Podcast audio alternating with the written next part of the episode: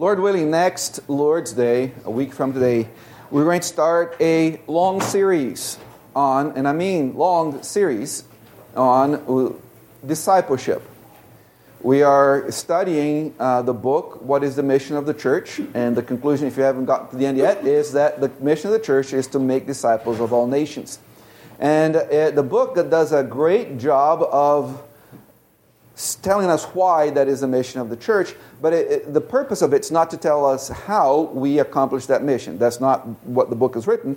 So we're going to piggyback on that and talk about discipleship. And in that series, we're going to talk about discipleship in terms of parenting, in terms of marriage, in terms of being part of a local church, being part of a neighborhood, be part of a family.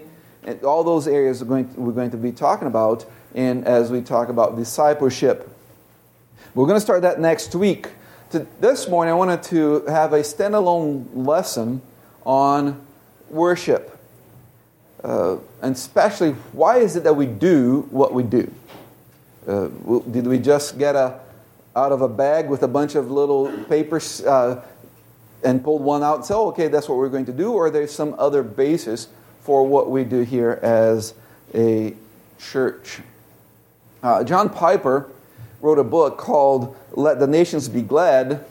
And he starts it with a very provocative and immensely profound statement where he says, um, Missions exist because worship doesn't. So, the reason we are to go to all the nations to proclaim the gospel is because they are not worshiping Jesus.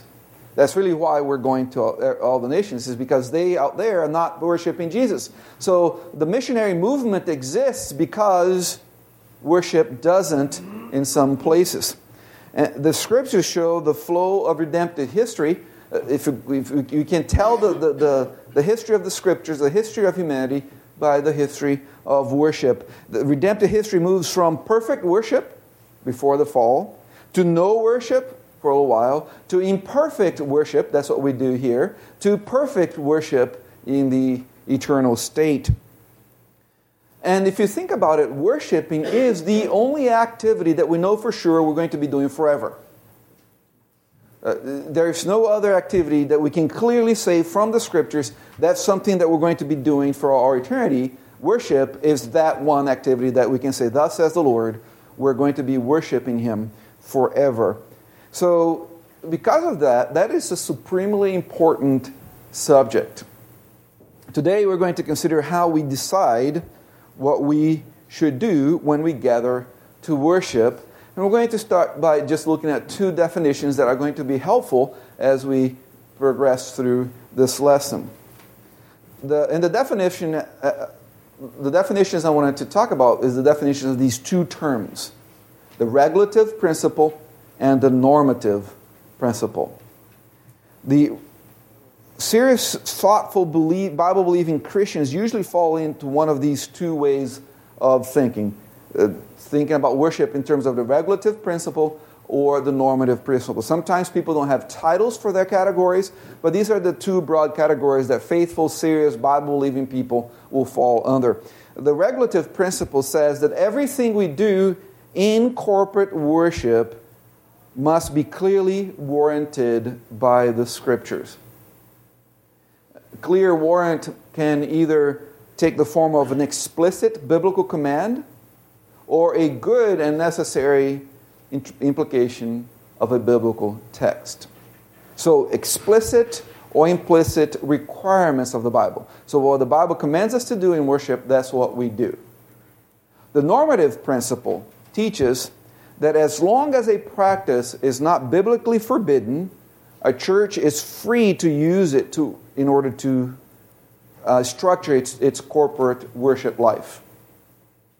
Do, do you see the difference between the two positions? One is only what the Bible commands, either in, explicitly or implicitly. That's the regulative principle. The Bible regulates, regulative, regulates worship. The, the other is whatever the Bible doesn't forbid, we're okay to do. That's the normative principle. Any questions on these definitions before we continue? The, uh, this, uh, the normative principle is crystallized uh, by an Anglican minister called Richard Hooker. And it was also uh, Martin Luther was uh, uh practiced this particular principle. So those are the two really when people are thinking about worship those are the two areas where they fall under. Now there's a lot of people that just a lot of churches that just don't think about worship. They just do whatever without necessarily trying to anchor what they're doing in the scriptures. Now which one do you think um, we follow here or we try to follow here? Which one do you think i as your pastor believe is the proper one Lois, be very careful.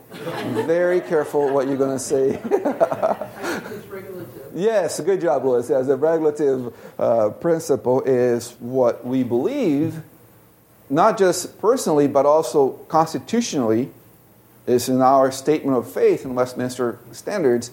That, that is what the Bible teaches concerning the corporate worship of the church. So, why? Why is the regulative principle then a better way of thinking about worship? Do you want to, do you want, can you think about what would be a first argument from that? It's right. It's, it's, it's very clear. It's not like you and I are trying to decide what is it, what we should do. Rick? Okay, let's worship God in spirit and in truth.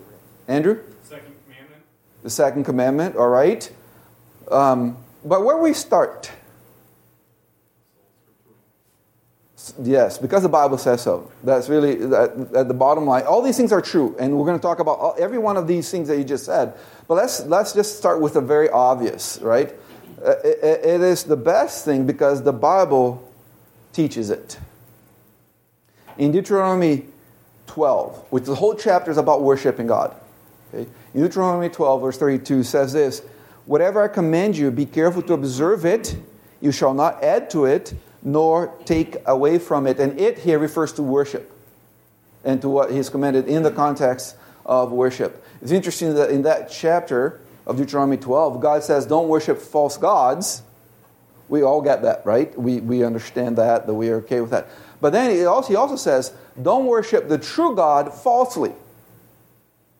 Now, uh, just because we are in, sincerely trying to worship the true God doesn't mean that we're doing it to right either.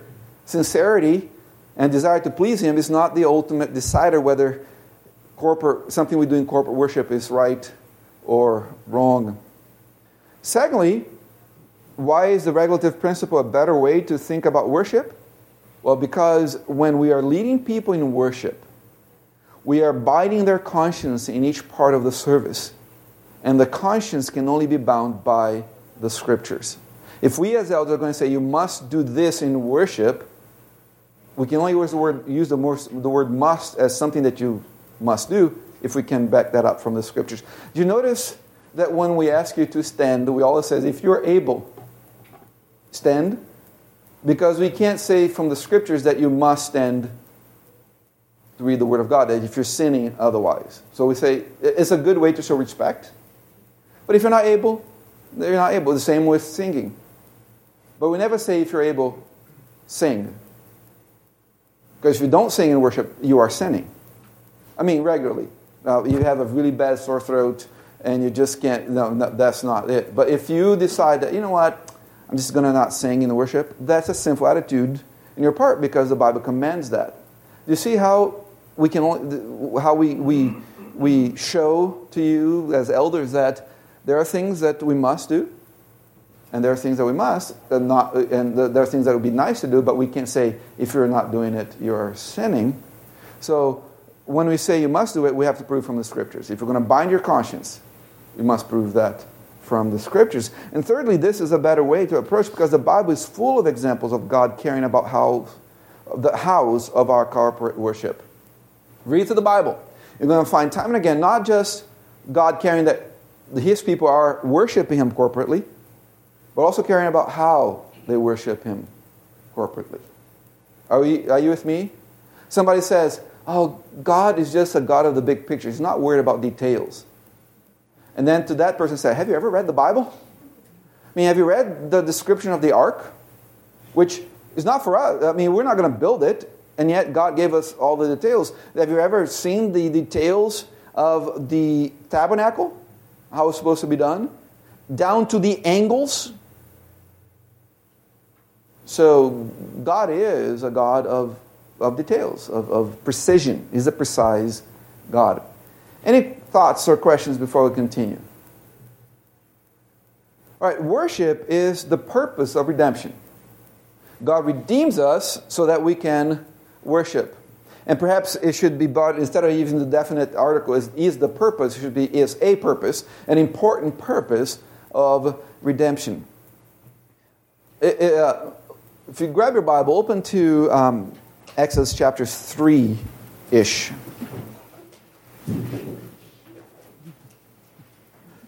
Well, starting chapter 3, in 3 through 10, Exodus 3 through 10, we have the narrative of the Exodus. Right? Uh, it's, the, it's Moses going back to Egypt and dealing with Pharaoh to get Pharaoh to let his people, God's people, go. One thing we miss, though, is that Moses and God always say, Let my people go so that they can do what?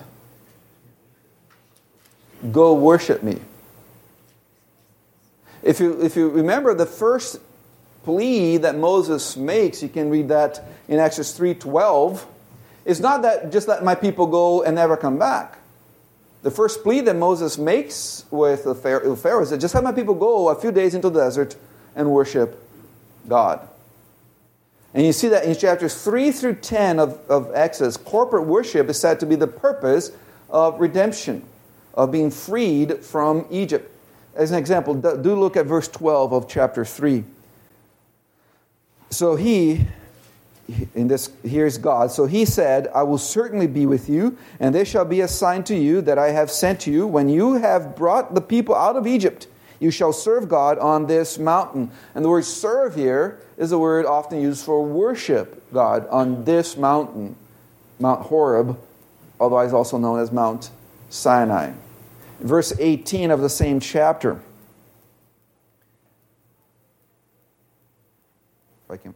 Then they will heed your voice, and you shall come to shall come you and the elders of Israel to the king of Egypt, and you shall say to, the, to him, The Lord God of the Hebrews has met with us, and now please let us go three days' journey into the wilderness, that we may sacrifice to the Lord our God.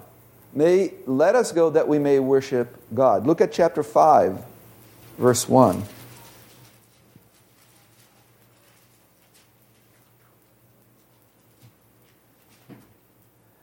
Says afterward moses and aaron went and told pharaoh thus says the lord god of israel let my people go that they may hold a feast to me in the wilderness what is that? This worship. And you can see the pattern that the, every time that moses and aaron approached pharaoh was, was this message let my people go, free us that we might worship God. And you can see that in um, later on in chapter 5, chapter 7, chapter 8, all the way through chapter 10. That is the, the, the case. So if you, if you read through Exodus and Deuteronomy, you see that God picked the place where he was going to worship, he picked the time, and how corporate worship was going to happen. He didn't say, Guys, just come before me in sincerity of heart, and whatever you do is going to be great. No, he said, I want you to come in sincerity of heart, but you're going to do it in this place, at this time, and in this way. God did not leave it up to the sinful imaginations of his people to figure out how he should be worshiped. Any questions or comments before we continue? Yes, Doug. The regulative principle, um, you know, I, I, think everybody has a regulative principle. Correct. What are they regulating by? Right. And in our sort of entertainment-driven worship, we seem to be regulated by pragmatism. You know, we think this works, brings in the loss. Yeah. More about what's popular, uh, and you know, we can go on. Right. Um, so if, if the real problem is that we're regulating it by man-centered things instead of by. Yes. And, the, the, and I think the root for that is that I think the Church of Jesus Christ has lost its understanding of what the Lord's Day is and what the Lord's Day worship is. It, it, it's become popular to say that, we, that the worship service is for unbelievers. And for since the 1930s on in the United States, every sermon has been on John 3.16. No matter what verse, what passage began, but it was supposed to be a you need to get saved sort of message, when the corporate worship on Lord's Day is not for the unbeliever. It's for the believer. It's for the believer to worship his or her God. Therefore, he gets to decide. We are, we, we want to be seeker friendly in our worship service. But only, there's only one that, we, that is seeking worship, and that's God Himself.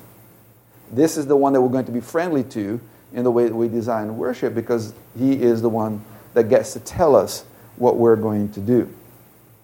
I want to show that God cares, cared for how people worshiped in the Old Testament.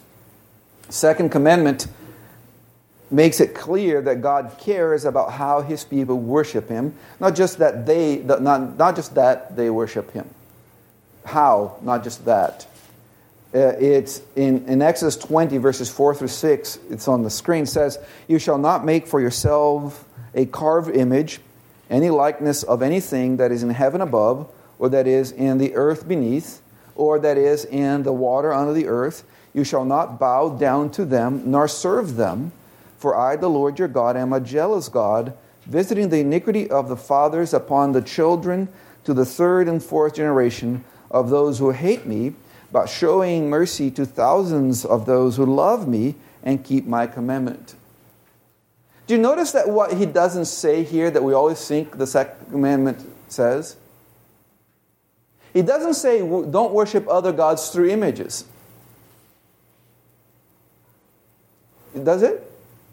I don't see it there. It doesn't say worship other gods through images. It says just don't worship God through images. So, he, he, yes, worshiping other gods is not right because we already have the first commandment. But the second commandment is talking about not worshiping the true God through images, through created things. One thing that we don't realize either is that in making the golden calf, remember the episode of the golden calf? Israel was attempting to set up an alternative to the system of worship that God had just revealed to Moses in Exodus. And they were not trying to worship a different God, they were trying to worship the God who redeemed them from Egypt through the golden calf. If you still have your book, Bible open in Exodus, go to chapter 32.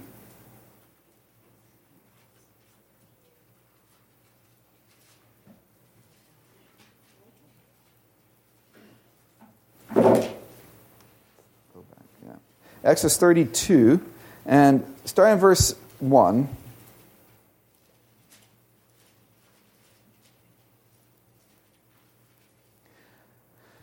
So in, uh, in Exodus 25 to 30, you have the account of God giving the law to Moses and so on. And in 32, this is what's happening when Moses is up on the mountain. And it says, Now when the people, in verse 1, saw that Moses delayed coming down from the mountain, the people gathered together to Aaron and said to him, Come, make us gods that shall go before us. For as for this, Moses, the man who brought us up out of the land of Egypt, we do not know what has become of him. And Aaron said to them, Break off the golden earrings which are the ear in the ears of your wives, your sons, and your daughters, and bring them to me. So all the people broke off the golden earrings which were in their ears and brought them to Aaron, and he received the gold from their hands, and he fashioned it with the engraving tool and made a molded calf. Then they said, This is your God, O Israel, that brought you out of the land of Egypt. He's going to say, This is a new God. This is the God who brought you out of the land of Egypt. So Aaron is trying to present in a image form the God who brought them out of Egypt. And, and God's jealous and violent reaction indicates how seriously he takes both himself and his worship. Look at verse 7. And the Lord said to Moses, Go get down, for your people whom you brought out of the land of Egypt have corrupted themselves. They have turned aside quickly out of the way which I commend them. They have made themselves a molded calf and worshipped it and sacrificed to it and said, This is your God, O Israel, that brought you out of the land of Egypt. And the Lord said to Moses, I have seen this people, and indeed it is a stiff necked people. Now therefore let me alone, that my wrath, wrath may burn not hot against them, and I may consume them, and I will make you of you a great nation, and so on. And so when they tried to worship the true God falsely, God was ready to destroy them all. And how serious he took them, uh, he, took, uh, he took his worship. It's interesting, if you look at verse 5, it's, uh, Aaron ends what he's saying there by saying, Tomorrow is a feast to whom? The Lord. Now, how's it written? All capitals. Aaron said, We're going to worship Yahweh, the God who delivered us from Egypt through this calf. He wasn't calling them to worship a different God. It was a true God falsely through an image. So we are not to worship him in just any way that seems right to us. We are to worship him on his terms and in the way that he has revealed. And you might say, but that's the Old Testament, right? And I hope you don't say that, but it might still be corrupted by some false ideas that somehow the first half of the Bible is not as good as the second half of the Bible and or is not as authoritative and whatever. You might say, oh, that's the Old Testament. The God of the New Testament is different, which is which means that then now you have two gods, not just one, which kind of is confusing because the Bible says there's only one God. Um, and but the New Testament is different. Well, let's see if the New Testament's different. God cares how people worship in the New Testament as well. Look at John chapter 4.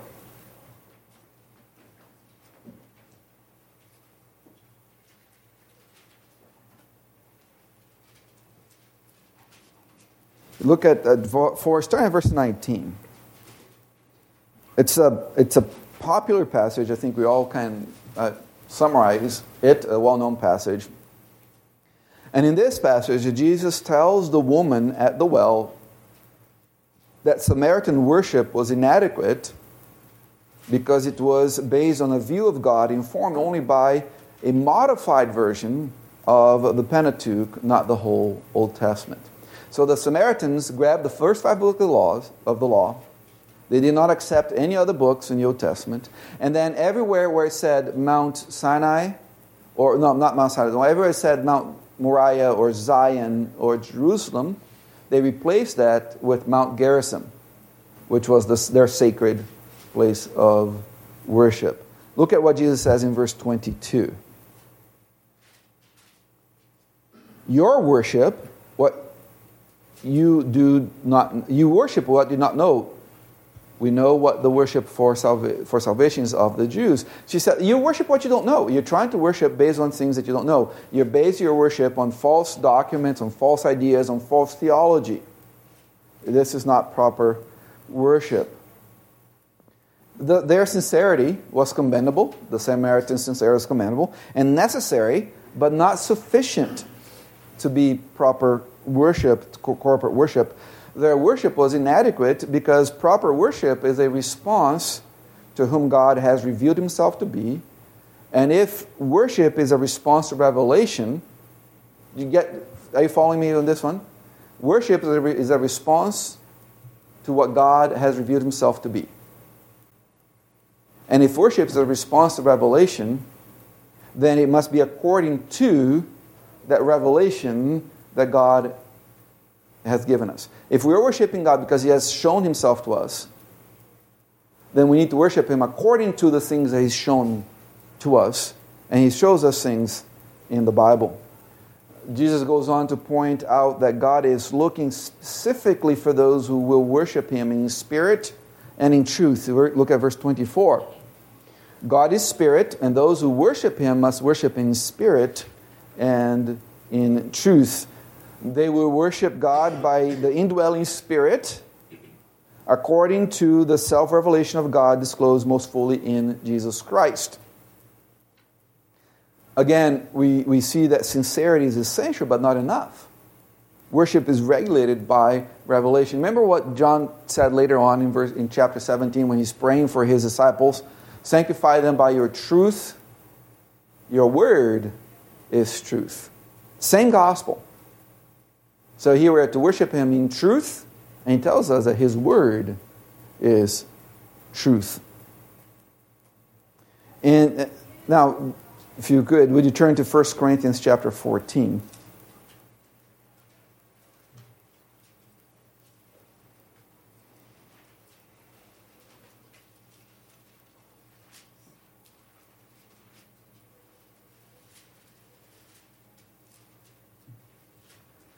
In Paul's instructions on corporate worship, chapter 12 and 14, uh, uh, especially about chapter 14, uh, is about corporate worship.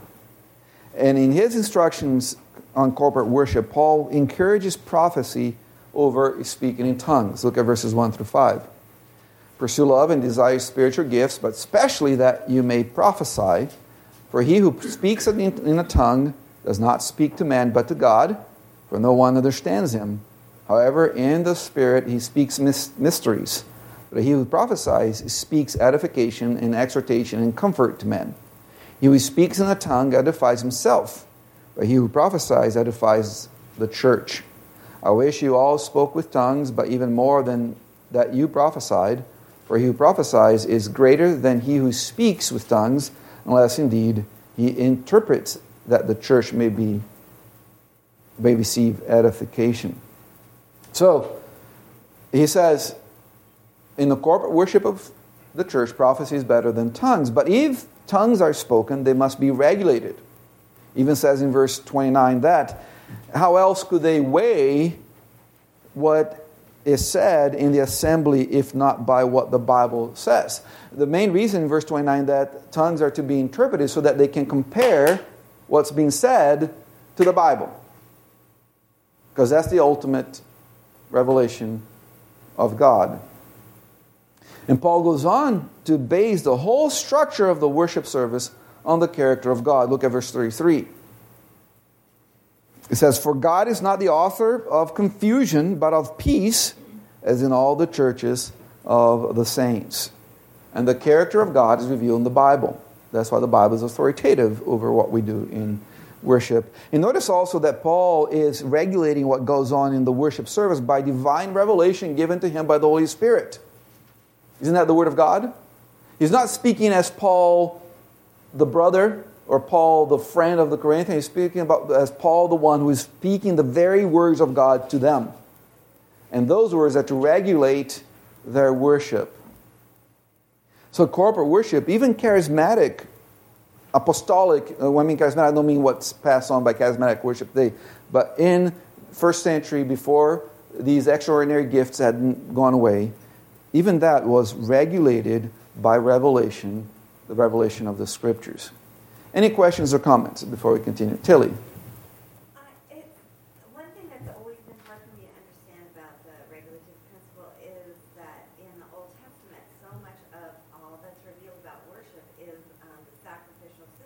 Mm-hmm. And you don't do that stuff. So right. that's where it's hard for me to figure out exactly what, you know. Right. So think about the Old Testament. Whatever God said there is for us, unless God said that's not for us anymore. Right? And the read Hebrews and it's clear that the sacrificial, priestly, ceremonial part of the worship eh, of the public worship is not for us anymore because all that's done in Jesus Christ, right? So, um, we by faith in Jesus, we're doing all those things. It's not that we don't do them, or we just do them in Jesus, right? So, hold on. So that's gone. So we don't need to do that anymore. So because the Bible clearly says that, the Old Testament um, worship was clearly vicarious, was through other people, right? The congregation of the Lord would watch the priests worship, and through them worship God.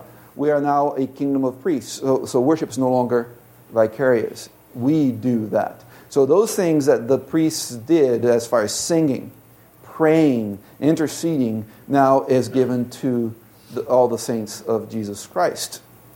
the things that have been fulfilled in Christ as revealed to us in the Bible, we don't need to do them anymore. So the, the Old Testament remains regulative in what we do as we interpret it through the, you know, the light of the new covenant. Right? Because Revelation is progressive. God gives us more, and we interpret the previous revelation by the most current revelation as we go on in the Bible.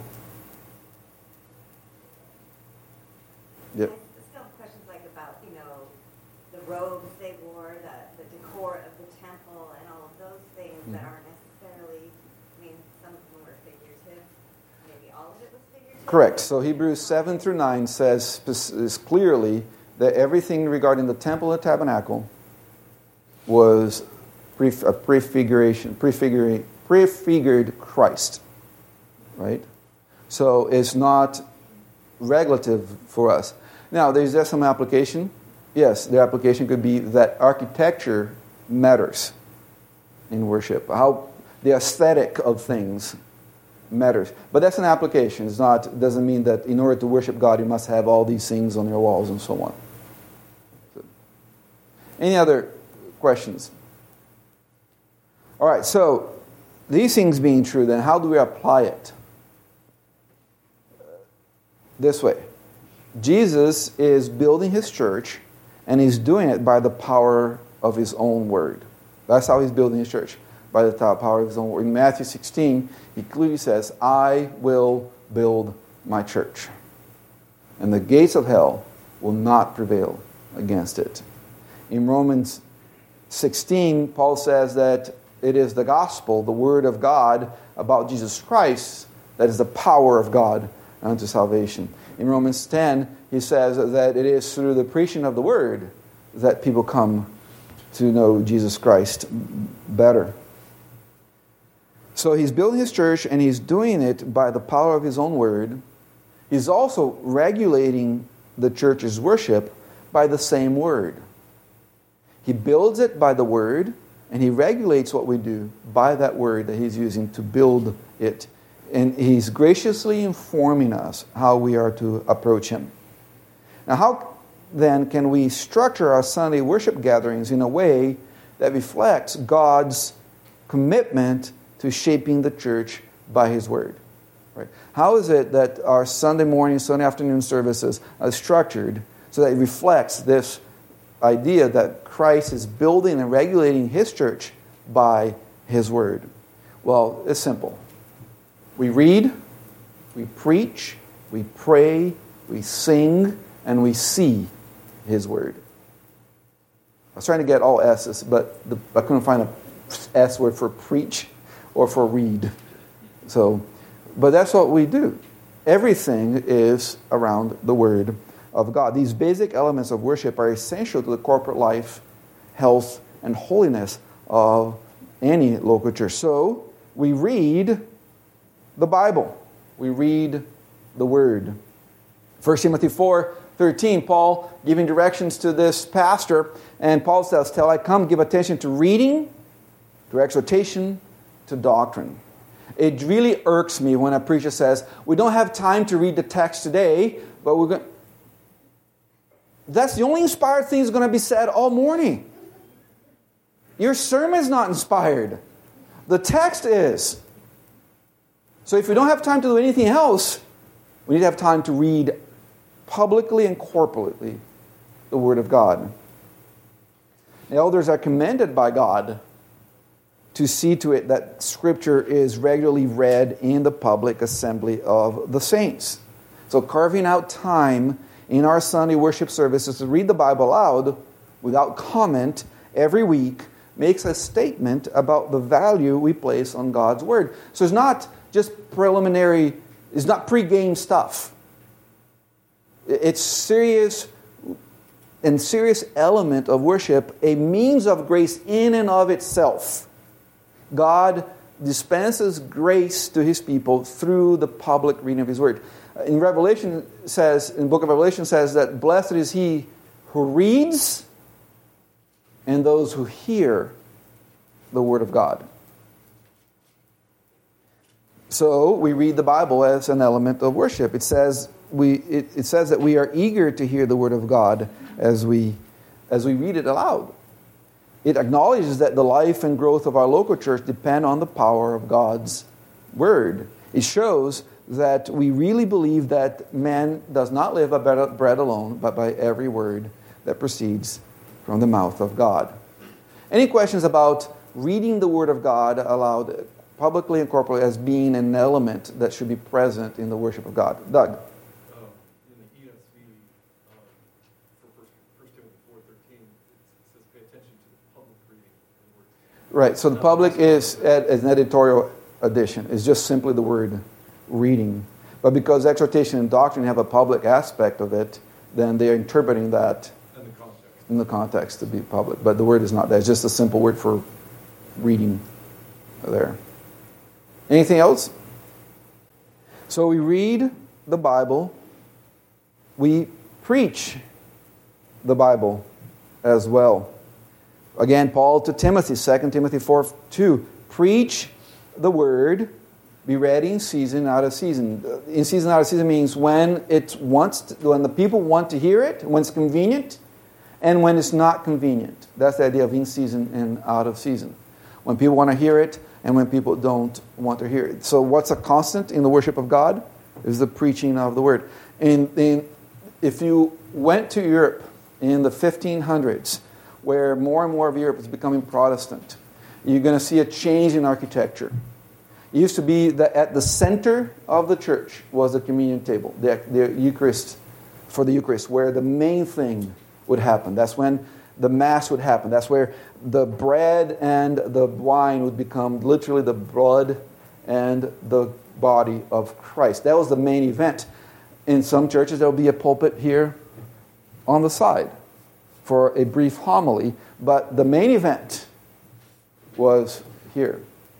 As you move, especially as you move into England under the Puritans, so if you want to, roughly the Puritan age is 1562, 1562 to 1662. If you think of that, that's kind of roughly the Puritan age. There's a change in which the table is no longer fixed to the floor. It's a movable table that can be moved out of the way when needed.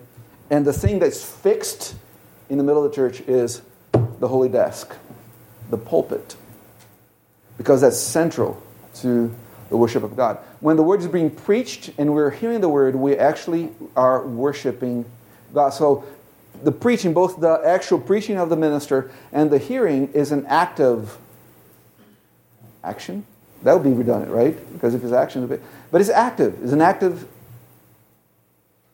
activity, active something thing that works. That's uh, very good. An active thing that we do, and it's a means of grace as we do it in and of itself. So, elders are commanded by God to preach the Bible regularly. And the preaching of God's word is God's, God's ordained method for communicating the gospel to sinners. And pastors, pastoring is ultimately about ensuring salvation for ourselves and others. And that happens through the preaching of the word of God. And if that strikes you weird, saying that uh, that's what pastoring is, well, that's what Paul says in 1 Timothy 4 that, uh, that, that Timothy, as a pastor, is to make sure that he, is, he, he himself is saved and the people under him are saved as well. And he does that in the context of preaching the word as well. And that's why a regular diet of gospel centered expository preaching is crucial for the worship of the church. So we read the Bible, we preach the Bible, we pray the Bible. I don't know if you noticed, I've been trying to be much more intentional about that uh, lately uh, in, it, uh, in, the, in the opening prayers where we are talking about God's attributes. And a lot of the, the prayers that I'm praying in the, in the, beginning of the morning service are actually just Bible verses being prayed back uh, to God. Um, hurrying up here, we're going to sing the Bible as well. The whole Ephesian church is commanded to sing to one another as a sign of being filled with the Spirit. And we're going to sing songs that are filled with the Bible. That includes the Psalms. That includes singing other parts of the Bible. That includes singing old hymns. That includes singing new songs. That's all part of, of worshiping God. And then we are going to see the Bible. That's the sacraments, baptism and the Lord's Supper, where God, in His goodness to us, knowing that we're sensible people, and I don't mean sensible, maybe a better word is sensual, and I don't mean that in a sexual way, but in the sense that we, are, we always interpret the world through senses. He gives us the baptism of the Lord's Supper, where uh, in the Lord's Supper, for example, we can smell the bread, we can touch the bread, we can see the bread, we can taste the bread, we can hear the words of institution. All that is part of the worship of, of the Lord that He has given to us. Any questions or comments? And in the Lord's Supper, in the sacraments, really that's the drama that God has given us for worship. You know, people say, let's add some drama, let's have some um, people here acting out and choreographing songs. No. The, the, the, the, the waters of baptism, the bread and the cup, these are the dramatic events of the Lord's. That's how we enact the gospel of Jesus Christ. In, so we don't need some extra drama. The Bible already gives us that in the, in the, the table and in baptism. Any questions about worship? regulative principle, why we do things the way we do here. Andrew. Uh, what elements come to mind right Do any elements of those who prescribe the normative principle, the, the are there any that you find particularly offensive as far as breaking the regulative principle? Sorry, that came out what is that really stinks what, what in the? an example of someone who follows the normative principle? I mean, we oftentimes hear about like drama in mm-hmm. like contemporary churches, but as far as historic churches, in what way do they break the regulative principle in their liturgy? Are there any examples that um, the the use of images okay. is one of them. Um, the Eastern Orthodox Church, the Lutheran Church, and so on. The Anglican Church will have images as helps to worship. They're not, they're not saying they're worship the image, but they said the images help them in the corporate worship. That, that is not you know, in the scriptures. Um, yeah, and then anything that we don't do here. I mean, isn't that, isn't that the conviction? If I said otherwise, it means that I'm misleading you right? If there's something we should be doing that we're not doing, then I'm a bad pastor uh, to you. Rick.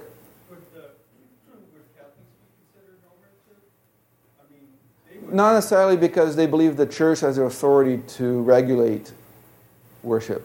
We believe the church has the authority to declare what the Bible says about worship. Catholics believe the church actually have in and of itself authority to decide what is the worship of God. Keith. I think coming from a church which was probably normal. I think it was a the emphasis of the word. Mm-hmm. And the singing was not hymns, you know, yeah. Right. Now, don't hear me saying that old is good and new is bad. Yeah. Okay, because there's some a lot of old stuff that's bad and a lot of good stuff that's new. It's just that we have to let the word judge what is it that we sing. Not just content, and this might sound weird, and you can talk to Nick about it. Uh, anyone questions directed to Nick. I think the scriptures also talk about the, the, not just the lyrics, but the music itself, the tunes. Um, no, somebody, uh, I think it was Nick. Yeah. So, what, what, would you say to someone who looks at the, the Lord's Supper and says, well, we should only use a common cup and we should only have one loaf of bread because that's what Jesus did? So, two things. One is that that's not what Jesus did. Because in the Passover, everyone had a cup of them their, of, that belonged to each one of them, right? That's the one thing. And uh, uh, we do use a common loaf here. It's just that it comes cut up. So, if that, if people are going to make make that point, yeah. We're not going to go back to it. We're going to stay free from images. No, go ahead, Louis. I'm thinking about uh, like the Methodist church that I grew up in. It had stained glass windows mm-hmm. that reflected maybe the crucifixion and resurrection. Yeah. Are those images? Uh, see, the second Amendment does not forbid the making of images. It forbids the worshiping of God through images, right? So it's not, not, not every image everywhere, because it, even where Taylor was talking about the temple and so on, they had images there, right? They had the, the cherubim, they had the, the, the, the bowls that were under the laver that the priests washed themselves, you had uh, different things there. But it's the worshiping of those that, uh, or using them as helps to worship, that's also forbidden in the second commandment. Um, at our house, we never had really books. But at least we didn't buy them for our kids or someone that had images of Jesus and so on. Um, but it's not necessarily. I don't think, even though our, our Constitution says it's sinful, I don't. I think that's an overreaching of the second commandment. There. Okay, Dina, you have the final word. What about the washing of the feet? Like the church that I came from, the Yes. Slavic church, they actually, we actually, like, women would go to one side of the church, the men Yes. go to the other side of the church, and then we actually wash, wash each other's feet before we did communion. Right. So, and that's based on John 13, where Jesus washes the disciples' feet. And he does that. And then he says, This is, and, and if you keep reading, so uh, some, a lot of Eastern Protestant churches, which is Slavic church is one of them, will consider washing the feet a sacrament. So the Mennonites that believe the Bible, they believe that washing the feet is a sacrament. The problem with it is that uh, when Jesus did that, and he, if you keep on reading John 13, he says, This is what this means. You're going to serve one another. I'm not doing this so that you can go wash somebody else's feet. I'm doing this to show you what it means to serve one another, It's to do the most menial thing. So sometimes that might look like you coming and washing Lori's feet because she can't reach it. She has a bad back and the feet are dirty. But it also may look like taking somebody a meal. It may look like praying for them and so on. So it's not given as do this in remembrance of me. Symbolic as like we're doing like the lowest thing. It's an object lesson, object lesson. That's really what it is, not a prescription to do this in order to worship me. We could go forever for, for a while at least on this, but we are already five minutes over. We'll pray. And then if we want to talk more over lunch, we can do that. Let's pray. Father, thank you for giving us the opportunity and the ability to worship you through your Spirit. We pray that we would be faithful to you as we do that. For asking in Jesus' name, amen.